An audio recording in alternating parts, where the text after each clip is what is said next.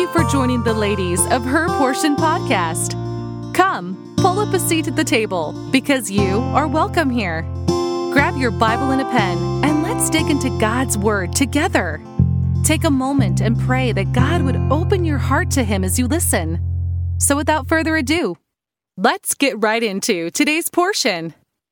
Hey y'all, it's Quortney here. I'm so excited about our topic this month salvation testimonies. Um, I love hearing other people's testimonies.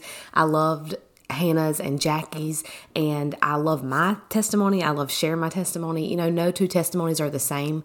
So I feel like it's just something special between me and God that I can share with everybody. You know, we each have a unique opportunity to use our story to help somebody else. So, um, I love my story. It's definitely my favorite. So um, I can't wait to share it with you guys. Growing up, um, you know, I did not grow up in a Christian home. I had wonderful parents. Both of my parents grew up in church when they were younger, um, but they did not take me to church. So I would go to church off and on with my grandma. Um, every time I was at my grandma's house, you know, she, if we were in the car, she had um, all the, you know, little Bible songs for kids to sing, and I knew all of them and I would go to church with some of my friends and you know like I knew about church but I never remember hearing a clear presentation of the gospel. In all the churches that I went to as a a child and a you know a young teenager I never remember hearing the gospel until one day um, my cousin he had invited me to church for probably years. Um, and I would always, you know, make up an excuse. No, no, no, not this time. I'll go another time, or I'm too busy right now, or, you know, all the excuses that everybody makes when they don't want to go to church. I made those same excuses. Well, one day, and I don't remember why. It was obviously the Lord. He had softened my heart, and I said, Sure, okay, I'll go. So he had invited me to a meeting that was at the, a local college. It was some kind of like, you know, high school student. I don't know if it was the FCA or what it was, but it was a meeting um, at the local college. And I decided to go with him. I do not remember the preacher of that meeting. I do not remember the message that he preached, but I remember at the end of the service, I heard a clear presentation of the gospel and I was convicted. I remember the feeling of conviction that I had, and I remember where I was standing in the auditorium. And um, I knew what I had to do. I, so I walked down to the front of the room, and my cousin followed behind me, and he told me the gospel. He showed me the plan of salvation. I prayed and I got saved that night, and it was definitely the best experience of my life. Now, saying that, I also want to point out that as a 17 year old girl that had never been taught about salvation, um, I knew about God, but I did not know Jesus Christ. Um, I didn't know what to do after that. You know, I went home and I told my parents that I got saved and they were excited and that was basically it. Um, you know, some friends at school that, you know, were saved, they were, you know, they were excited. They heard about it. Maybe I told them, I don't really remember. But after that, nothing really happened. You know, like it wasn't this big life changing event. And looking back at it, I love that that is my story because a lot of people have these life changing salvation testimonies where they go to church, they get saved, and then they completely change. You know, basically in one night, they have changed into a new person. And the Bible does say that um, you're a new creature, but I don't think that necessarily means immediately you will give up everything you've ever done wrong or everything that you're doing wrong. So I love that my testimony is a little bit different than a lot of them that I hear. Um, there's obviously nothing wrong with either one of them. I'm just saying that my story can reach somebody else because it's a little different. You know, everybody's got that something that's a little different about their testimony. So um, I got saved. I didn't know what to do. my cousin, um, already, my dad already, I had a Bible with my name on it, y'all, but I wasn't saved. I'd never heard the gospel. So I tried to start reading my Bible. Like I opened it that night to Genesis and I read some verses and I was like, okay. But I'd never, like, I just didn't have um, anybody to guide me and direct me. So, being a 17 year old girl, um, I just went back to doing what I had been doing all along, you know. So that was in 2005. That was in 2005. And so, like I said, I lived in the world my whole life. I got saved. I tried to read my Bible. I didn't really know, you know, I didn't really have a church to go to. It was an outside meeting. And, you know, my cousin, I think, invited me to his church, I'm sure, but um, I didn't go. Anyway, so long story short, I met my husband. We started dating. We moved to Savannah um, for me to finish up college. And we decided that we were going to move back home when I was done with college. We came home, we bought a piece of land, it had a trailer on it, and I was sitting at home one day uh, and there was a knock on the door. So I went and answered the door. It was, you know, we didn't really get people back here where we live. Um, it's kind of a long dirt road and, you know, it looks kind of grown up and you know, so we don't just get people knocking on the door. So I went to the door and there stood two of my favorite people ever, the Deweys. Um, they were the, Derek was the youth pastor at our church, and um, Esther is the sweetest thing I've ever met. Um, and so they knocked on the door the church was in they were doing a campaign where they were soul winning knocking on doors inviting people to church. They had a thing coming up was friend day that sunday and they were having a competition to see if our preacher or derek the youth pastor could get the most people on their side of the church. Like it was a whole thing. And you know derek just point blank asked me standing there in the door of our house he said if you died today do you know where you'd go and, you know, it just kind of hit me. I was like, I, I don't know. I, I mean, I don't know. And he was like, Well, have you ever been saved? And I said, Yeah. I, you know, I was saved at 17 years old and so then he gave me assurance of my salvation. You know, um, in First John chapter five and verse thirteen, it says, "These things have I written unto you that believe on the name of the Son of God, that ye may know that you have eternal life, and that ye may believe on the name of the Son of God." So we can know that we're saved, and that's the problem. I didn't know I didn't have assurance of my salvation. Salvation is a one time thing, it's a gift that we receive. Now, you know, when somebody gives you a gift, it's yours when you take it, right? As soon as you take it out of their hands, it's your gift. You don't have to keep receiving it over and over and over every year on your birthday. You are saved once you get saved. I mean, it seems simple, but it's also kind of complicated to some people. They just cannot believe that salvation is a one time thing. So in Second Peter chapter one, we read where Peter said, "And to your faith virtue, or add to your faith virtue, and to virtue knowledge, and to knowledge temperance, and to temperance patience, and to patience godliness, and to godliness brotherly kindness, and to brotherly kindness charity." And then it goes on to say, "But he that lacketh these things." cannot see afar off and hath forgotten that he was purged from old sins. So if you don't add these things, you'll get to the place where you doubt that you're even saved. And that's kind of what happened to me. I didn't have any clear direction. I wasn't growing in my Christian life. So I was like, well, am I saved or am I not?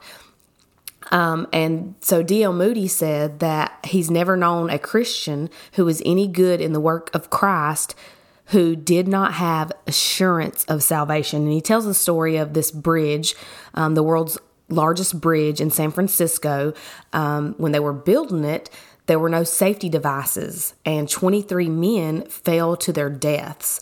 Well, during the construction of the last part of that bridge, they put up a safety net. It cost about $100,000 to put up this safety net, and at least 10 men fell into this net and they were saved. But the interesting thing was that the workers got 25% more done once they were assured that they were saved. So it's the same thing with Christians in our work for the Lord. You know, we can't put our all into the service of God and really go after souls until we're sure that we're saved. I love what Curtis Hutson said. He said, My ability to remember is not the basis of my assurance. Praise the Lord because I forget all kinds of things. and so I love that it's not based on me. I'm not what keeps myself saved. Praise the Lord again because I mess up every single day, but I also forget things. And so I don't have to keep my soul. Jesus Christ keeps my soul. I'm also so thankful that my feelings do not keep me saved because I am a woman and my feelings change every probably 5 seconds. so, the Bible says in John 3:36, "He that believeth on the Son hath everlasting life." That's it. All you have to do is believe on the Lord Jesus Christ and you're saved. You don't have to have good works. You don't have to have a good memory. You don't have to be happy all the time. That's not the fruit of your salvation. So, that day on my porch, I got assurance of my salvation. Brian came home from work and I was like, Hey, um, some people knocked on our door today and invited us to this church. And he's like, Oh, yeah, I've heard of that church. I've met the preacher around town. He was like, If, you know, if they were good enough to drive all the way down our dirt road, he was like, You know, we'll go visit and see what we think. And we had been saying, I mean, for months, if not years, we'd been saying, We need to find a church. We need to start going to church. We need to find a good church but we were not actively seeking a church. We were talking about it. but that's as far as it ever got. So that um, Sunday, we went to the church, and I mean, we've never left. we have been sitting under Bible preaching, and that is what has changed our lives. I got saved when I was 17 years old, but I didn't start you know, living really like I was saved, my life wasn't changed here on earth. Now, my eternal destination was changed the day I got saved. I was on my way to hell. I got saved, and then from that moment on, I am going to heaven when I die. But my life here on earth did not change for some time, six years. We started going to our church. I got saved in 2005. We started going to our church in 2011. So this year makes 12 years that we've been at our church and sitting under Bible preaching has changed my life. It's changed my husband's life. It has changed my children's life. Before we had children, we were living in the world, doing all the things, you know, that the world does. And when we started going to church and sitting under Bible preaching, the preacher, our preacher, is wonderful about preaching God's word and not his opinion or, you know, man's opinion, but what God's word says. So God's word is what convicts our hearts. And he preaches God's word every single service. And that's what changed our lives. I stopped talking like I used to talk. I stopped dressing like I used to dress. I stopped going to places that I used to go. I stopped watching things I used to watch, hanging around with people I used to hang around with. My life was completely changed by Bible preaching. I was already saved. And then once I was sitting under Bible preaching, my life was changed. So, you know, sometimes people doubt their salvation because they'll hear somebody else's salvation testimony and they're like, oh man, that is such a good testimony or I wish my testimony sounded like that, or, you know, I don't have any big glamorous story to tell. Like, I didn't get saved and go home and pour out my liquor cabinet. Um, so I love that my story is a little different than most that I hear because I was saved and the what changed my life here on earth was the preaching of God's word, finding a good Bible believing church, people that loved other people, and people that would invest their time in us. There are so many people in our church that have invested so much time and, you know, just energy into us. And I mean, they changed our life. And not only, you know, did Brian and I start going to church that year in 2011, um, there have been so many, it's like a snowball effect, you know, like we started going to church my parents started going to church. My niece and nephew got saved. My niece and nephew, my brother got baptized. I mean, like, it's just been a snowball effect. So many people's lives have been changed, not because of something I did, but because those two people, they almost didn't drive down our driveway all day um, saw our driveway. Like I said, it's kind of overgrown looking, and they were like, mm, "Should we go down there?" And they were like, "Yeah, yeah, let's go down there and see what's at the end of this road." and they came down our driveway because those two people knocked on our door. I it I cannot stand when people say, you know, knocking on doors that doesn't work anymore. We don't knock on doors anymore. Our church still knocks on doors and people still get saved and people still join our church because our church goes out and knocks on doors and invites them to church or gives them the gospel. I mean, it is amazing. All you have to do is give people the information. I'm not the only person that didn't know what to do once they got saved. You know, there are people all over our town that have never heard the gospel or have never been invited to church. I'm sure there's people all over your town with the same exact stories. So, you know, just going out there and giving people the option, just giving them the information can change their lives so much. I mean, when I just look at everything the Lord has done in our lives since I got saved and then later started going to church, um, it's just amazing. I mean, am literally a nobody. I mean, nobody. And now the Lord has opened up all these doors. You know, He spoke to my heart years ago about starting my blog, and then that turned into my Instagram account. And He has just orchestrated this big, huge thing that I never even dreamed of. And now I am able to lead ladies' Bible studies and speak at ladies' conferences in other states. Like that just blows my mind what the Lord can do through a nobody. I love that meme that talks about how, you know, Noah was a drunk and Moses was a murderer. And it goes through all the people in the Bible that their lives were not perfect, but the Lord was able to use them. And so I love our story. I love my story. I love my salvation testimony.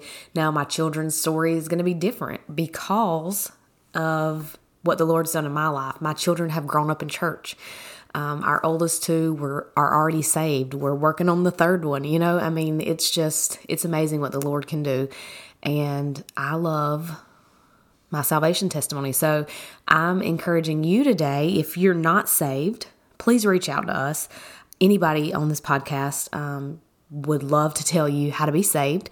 If you are saved and you don't know what to do now, find a Bible believing church. That is your number one priority at this point after you're saved. Um, get under the preaching of the Word of God. And then, if you are saved and you are in a Bible believing church, share your testimony with other people. Go out into your community and invite people to church when you're walking through Walmart or you're at the hair salon or wherever you are. Invite people to church. It can change their life for joining us today on Her Portion. We hope you leave with plenty to ponder from God's Word. We encourage you to use today's topic to start your own study in the Scriptures. Until next time.